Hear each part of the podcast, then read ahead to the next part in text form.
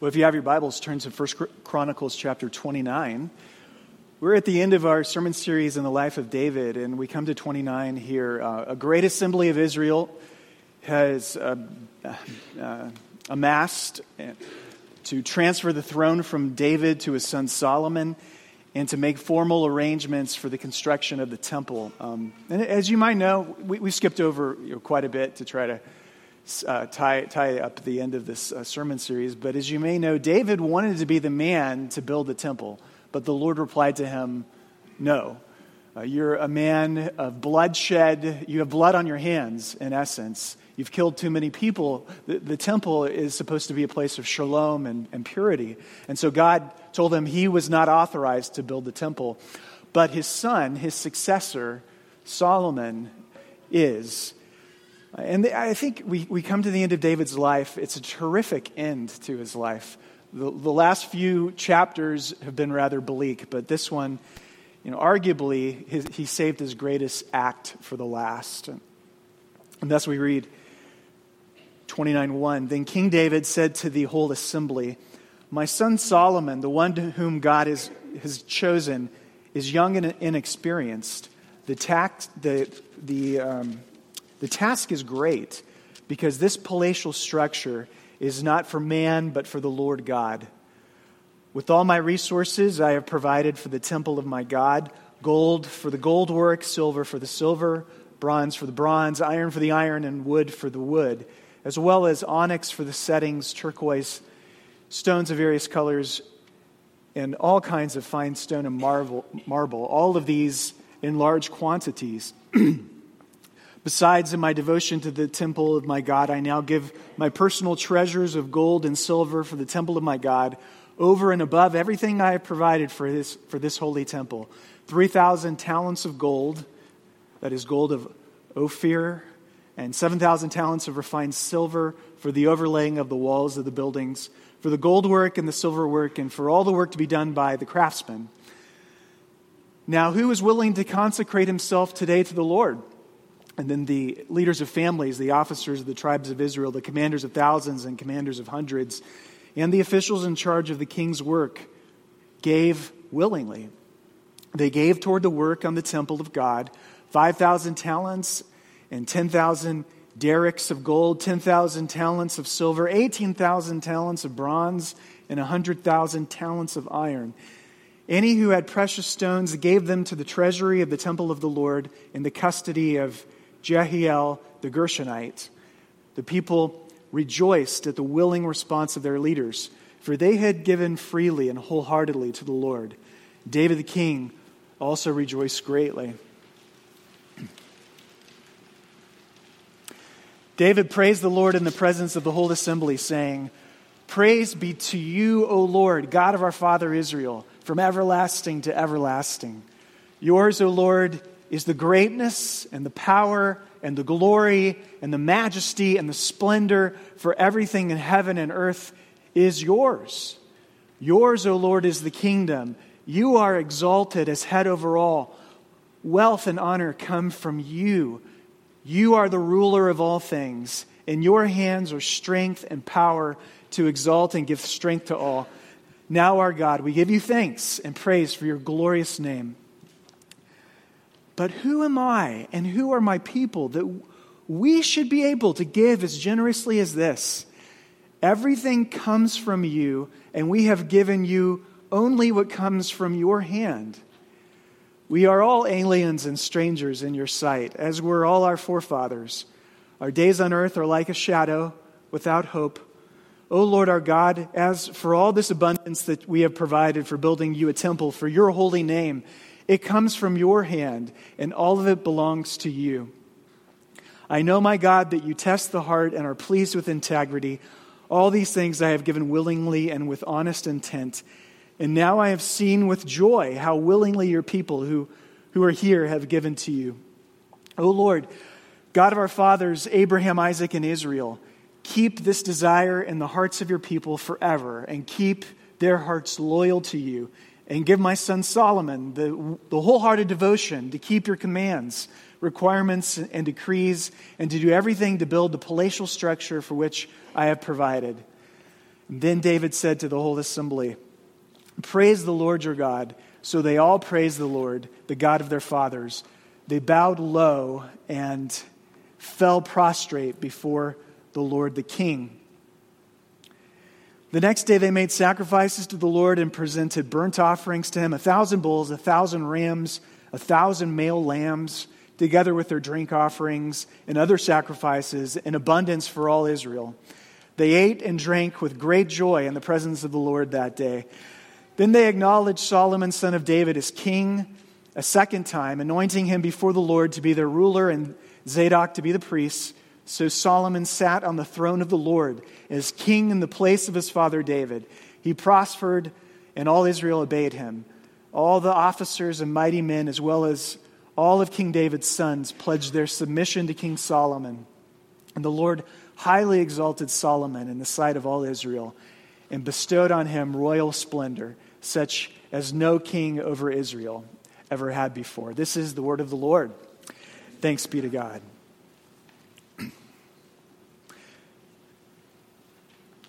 Uh, First Chronicles is a book of the Bible. Most of us as Christians, we, we rarely pay attention to. I mean, when was the last time you read the entirety of First Chronicles? You know, it's, it's been a while, I'd, I'd assume.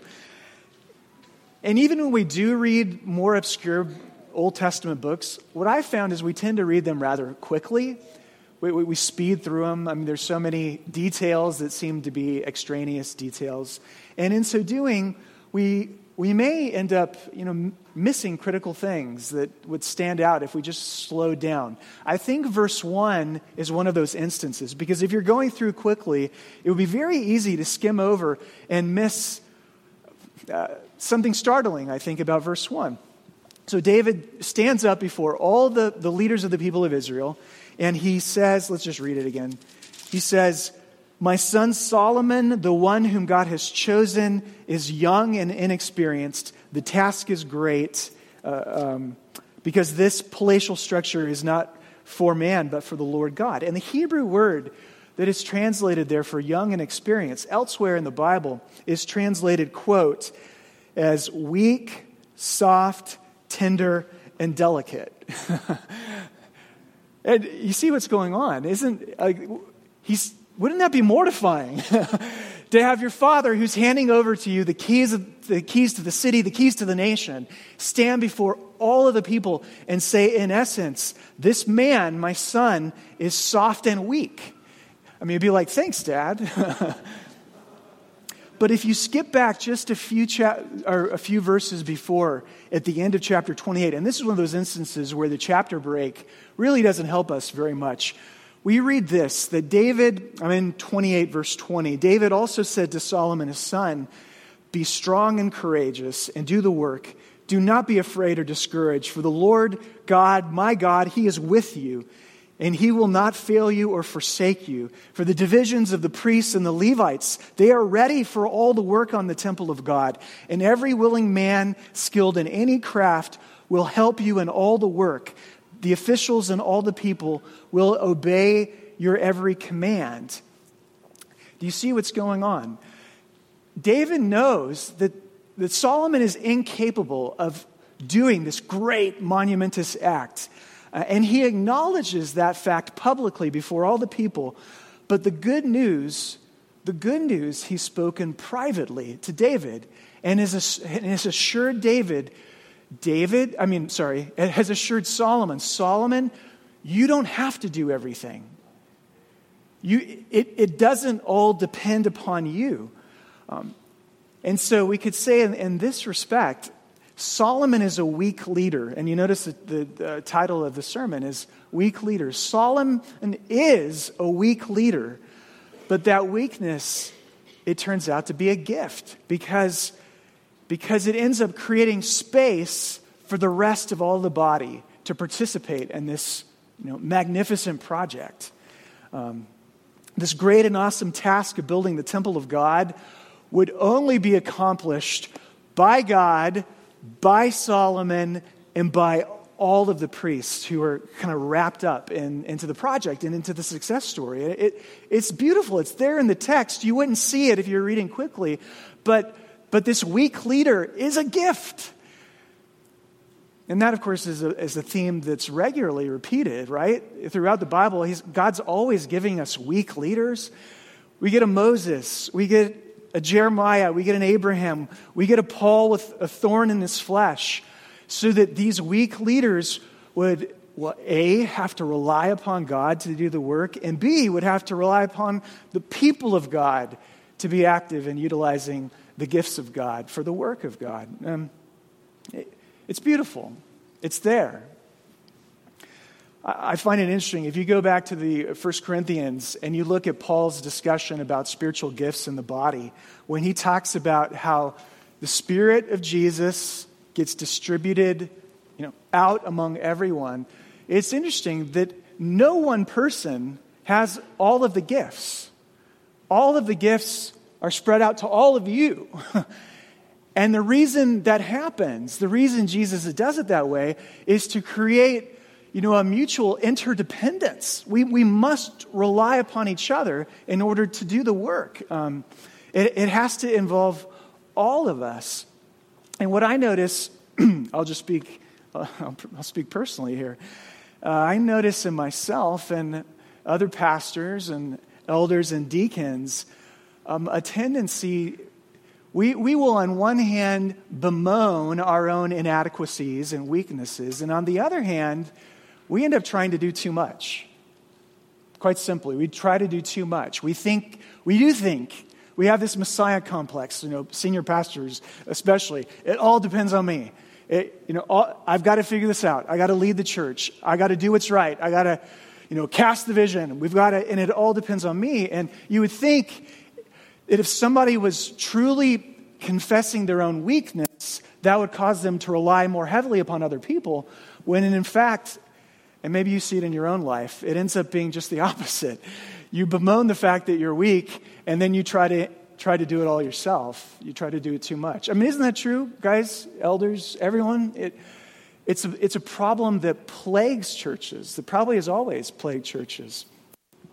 Um, I know that one of the things we have to do here at All Saints, and we've been trying, and we'll continue to try, is to rely upon you to, to be the body of Christ and to utilize the special endowment that Jesus' Spirit has come to fill you with so that you might be the body, and we would rely upon you. Like we've got to do a better job of communicating to you needs and then trusting you uh, to, to meet those needs and fulfill those needs.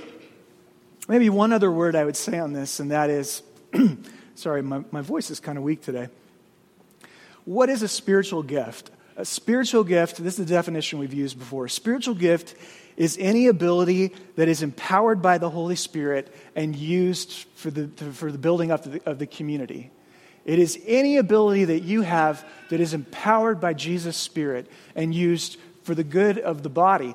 And one of the ways I've illustrated this in the past is when a, you, as a parent, are teaching your child to write their alphabetical letters, uh, their letters for the very first time, they'll hold their pencil, and what you will do is you'll curve your hand.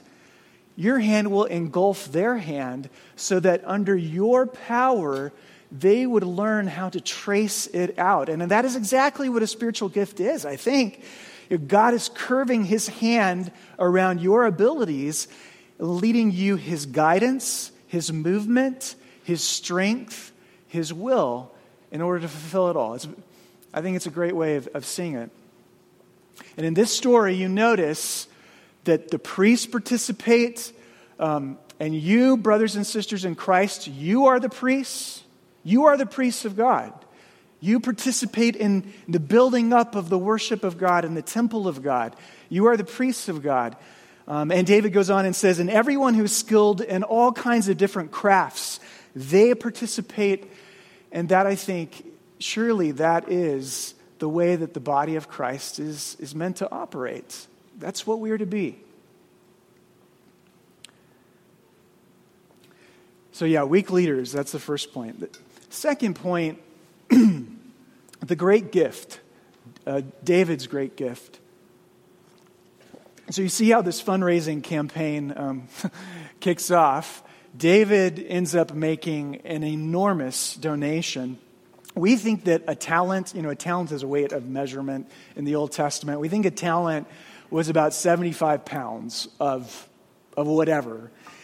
And if that's accurate, then David ends up giving 225,000 pounds of gold and 525,000 pounds of silver, which turns out to be $5.5 billion in today's money.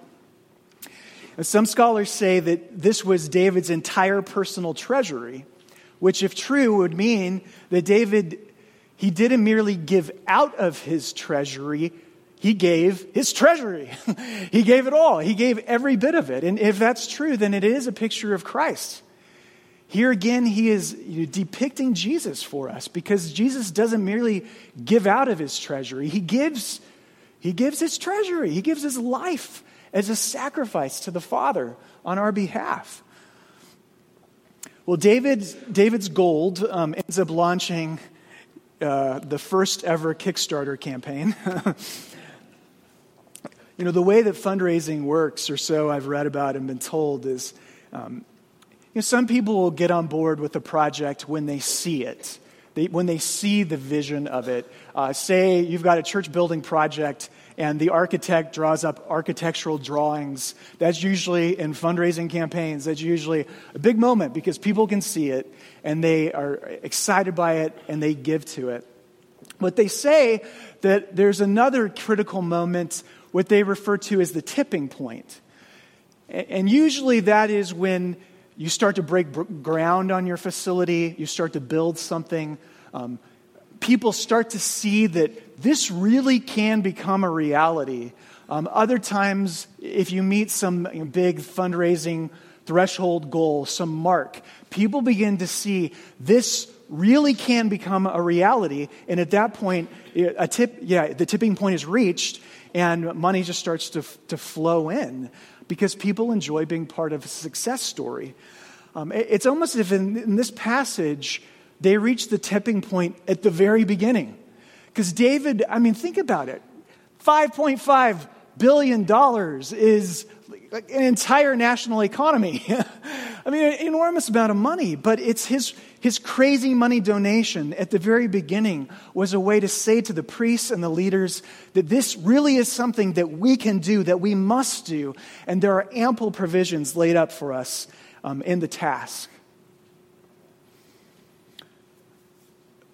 The people of Israel, then we read, they donate, they donate gold, they donate jewels, they donate precious stones, um, a lot of it where did they get all of those things? Where did they get the wealth they had to donate? Well, David says in his prayer, of course, it all comes from God, but like, like humanly speaking, where did they get the wealth from?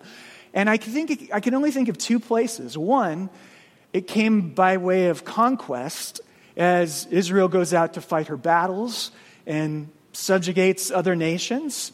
Uh, you know, part of the, the, the, spoils of war were theirs, and, and they came by it that way. But intriguingly, you know the second way is? They got it from Egypt.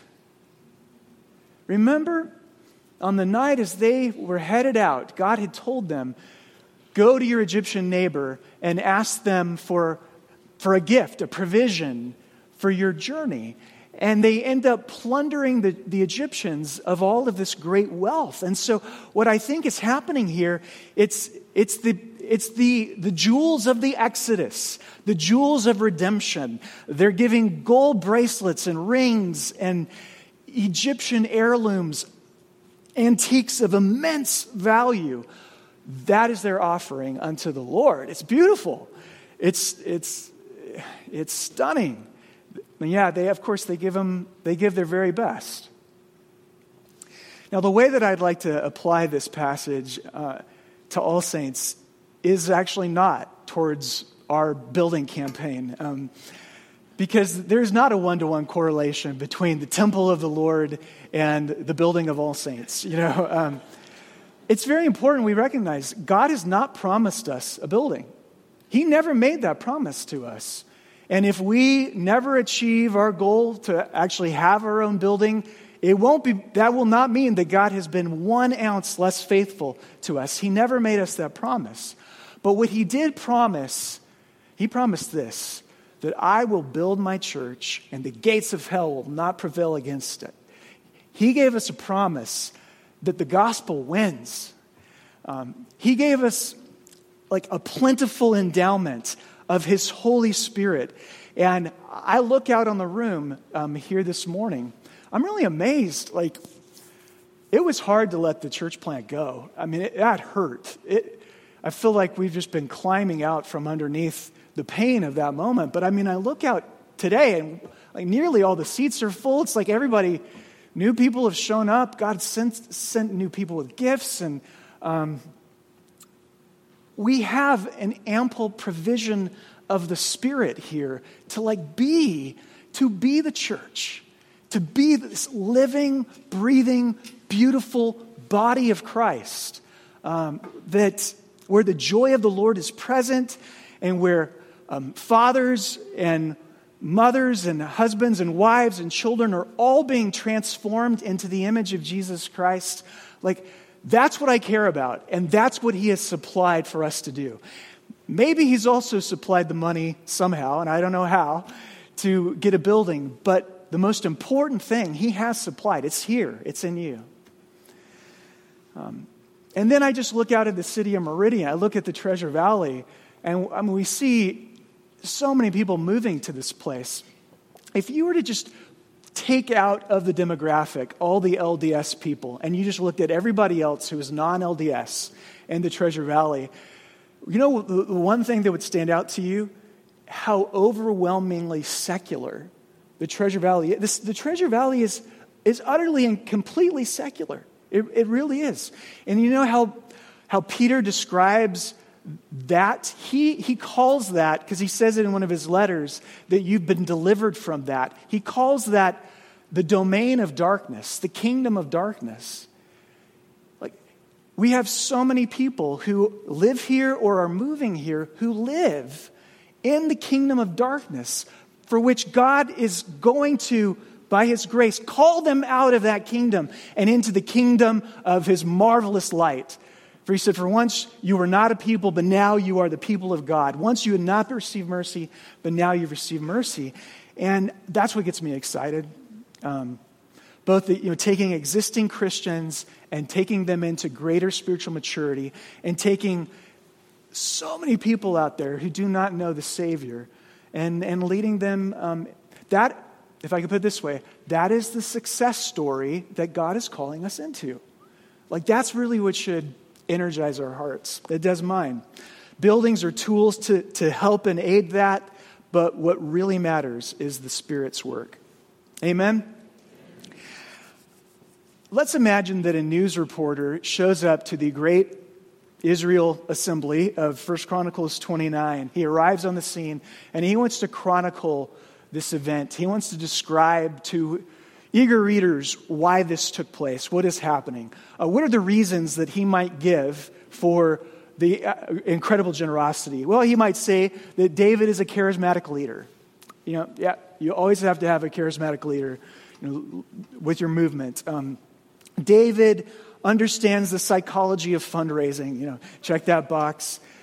The leaders of the people set an inspiring example for everyone else, which they did, without a doubt.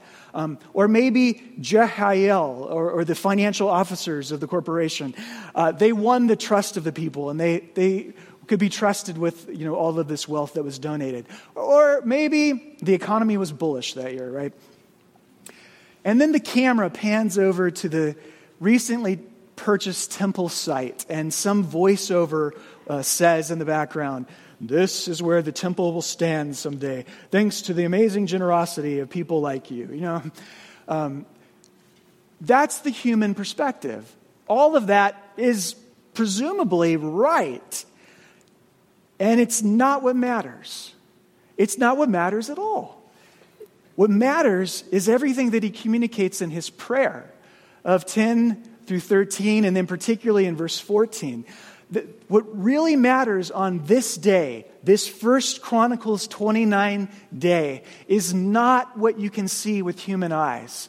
It is the, the great invisible reality of an awesome God who is behind it all. And that's what David, he praises the Lord. Let me read it to you. This is our God. Praise be to you, O Lord, God of our father Israel, from everlasting to everlasting. Yours, O Lord, is the greatness and the power and the glory and the majesty and the splendor for, for everything in heaven and earth is yours. Yours, O Lord, is the kingdom. You are exalted as head over all. Like, this is what you should read on Thursday this week. Just belt this out before you have your Thanksgiving meal. Wealth and honor come from you. You are the ruler of all things. In your hands are strength and power to exalt and give strength. Now, our God, we give you thanks and we praise your glorious name. I should have structured it a little differently the way I printed it in your bulletin, but there's a break, at least in my Bible, there's a break from 13 to 14. And I, I think it's a significant one. What we might say about 10 through 13 is David has prayed something that is orthodox, that is true, that is wonderful, that, you know, good, solid Jewish orthodoxy. Uh, we print up our prayers in the bulletin every week. We'll a lot of times pray, you know, good, solid, true prayers. But look with me, please look with me at verse 14, because it's almost like a light switch. Flips after you know, solid, true orthodoxy, we hit verse 14. And for me, I may be misreading it, but for me, but who am I? But who am I? And who are my people that we should be able to give as generously as this? Do you feel it? It's almost like he goes from praying orthodoxy to experiencing orthodoxy. It's almost, I could almost imagine him like weeping from 13 to 14. It's like, this is you, and who are we that we get to participate in this glorious thing? And, and you know, um, you can never you can never anticipate when that's going to happen to, to anybody. When you move from the moment of saying it to like feeling it in the marrow of your soul, and you cannot manufacture it. I think church is getting a lot of a lot of uh, uh, problems by trying to manufacture that change. You can't do that, but maybe this has happened to you before. You've been praying the Lord's Prayer. You pray it for the umpteenth time. You, so many times we pray the Lord's Prayer, we do so on autopilot. But, but maybe some, one of these moments you come to the, the words, hallowed be thy name. And it's like the light switch flips, and you want that more than anything else in the world. Your whole body yearns for thy kingdom to come, thy will be done. And I want that more than anything else, anything else in my whole life. And there you've experienced it. You've not just prayed it, you've experienced it. And that's what we want. That's what we want for ourselves. That's what we want for our kids, isn't it? It's, it's not to, to just go through the liturgy by rote, but it's, it's for it to explode inside our hearts. Very interestingly, if you look at verses 1 through 7, there's a word that's repeated throughout verses 1 through 7. Uh, I'll tell you what it is. You can test me later and see that I got it right, but it's the word gold. And then they, you know, brought their gold, and, and they brought this gold, and there was gold, gold, gold, gold, gold repeated like seven times. From verse 8 onward, there's another word that gets repeated over and over again. Guess what that word is? It's the word heart. it's the word heart. It becomes the beating. This whole project of generosity and joy becomes the beating of their heart. You know, I, I hope that the way that we communicate our faith to our kids is is that, is that I can't believe it, God. I can't believe that you created me and created all of this and then decided to make me part of your bride. I can't believe that you, you, wrote this tale, the tale of a great prince who comes to rescue his bride from the clutches of a fierce dragon and makes all of these outsiders ambassadors of the prince, even more part of the prince's family. I can't believe it. It is so good. It, it makes, it fills me so much with joy. Um, I'm generous with my wealth and my possessions simply because I can't believe it. This is so good. Like, and if we communicate that faith to our kids, then that's the type of faith that transfers. Um, I mean, if we do the just sullen faced, read it kind of faith, um, even if it's true what we're saying, that does not. well, to wrap things up, um, I told you that one of my great interests in preaching the sermon series was to see all the different ways that Jesus Christ is uh, reflected in David's life. We, would, we could put it this way that David is a shadow of Christ. A friend of mine was talking to me about it this week. It's really an excellent metaphor because if we were to look at a shadow on the ground, uh, you can tell certain features about the person who casts the shadow, right? You could maybe determine um, uh, he's about six feet tall, he's fairly skinny, um, he's got a big lumpy nose. He's got big ears. He has long hair, short hair. There are certain outlines of the features you can see. There are other features that you cannot. You can't tell from a shadow if he has blonde hair, red hair, blue eyes, green eyes, none of that. You, but you can see the, the distinct outline. And in David, we see Christ's shadow. And that's what got me so excited about preaching the series. Um, how do we see that? Well, we saw in the very first sermon that Jesus or uh, David is the son of Jesse, chosen from among his brothers to be the shepherd of Israel. Though he doesn't possess the external characteristics of kingship, nevertheless, he is a man after God's own heart. And all of that, doesn't it? All of that describes Jesus.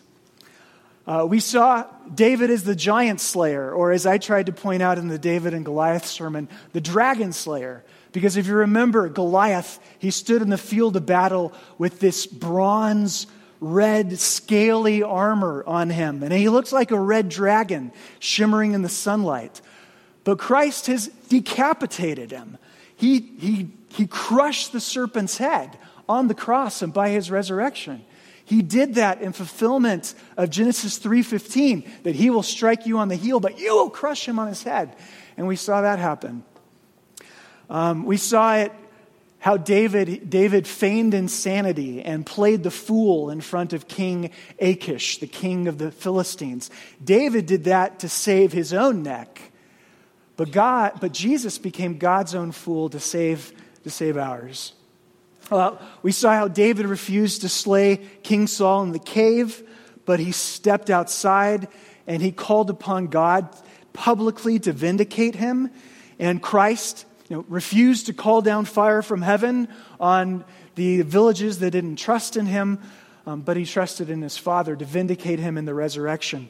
We saw Mephibosheth, Mephibosheth, the crippled who has nothing, who has absolutely nothing, not even the power of his own legs, and yet he is elevated into the royal court and seated like a prince at the kingly table, which is exactly what happens to us. And that was five sermons. I think I preached like 12 of them, and there's seven more. Like, Jesus is in all of it. Jesus is beautifully in all of it. Um, and so here's how maybe, I guess, here's how I'd wrap the whole thing up. There is a there is an incredibly powerful cultural narrative that exists today, which says your life only has meaning if you have romantic love. Your life, the good life, is only possible if you are romantically coupled with someone else. If you think about it, that narrative is the narrative of every heterosexual affair, of, of every ungodly divorce, of every marriage outside of the faith, and, and, and frankly, of, of all homosexual marriage as well, you know, the gay, the gay marriage movement, that you must be romantically coupled with another person to experience real life. That's our cultural narrative. That is, that is a lie. The real life that God has called us to is this satisfaction in Christ. Um, and I, what I want you to say, the person I want you to be, the, the, the man, the woman, the child that I urge you to be is the one who says, There is nothing more precious to me than Jesus. Absolutely nothing. That I am fully, fully satisfied with Jesus Christ, my King, my deliverer, my Lord, and I am willing to storm the gates of hell if that's where He calls me to. Um, my heart, remember Calvin's motto, my heart, Lord, I present to you promptly and sincerely. Here it is. It is yours. It is yours forever.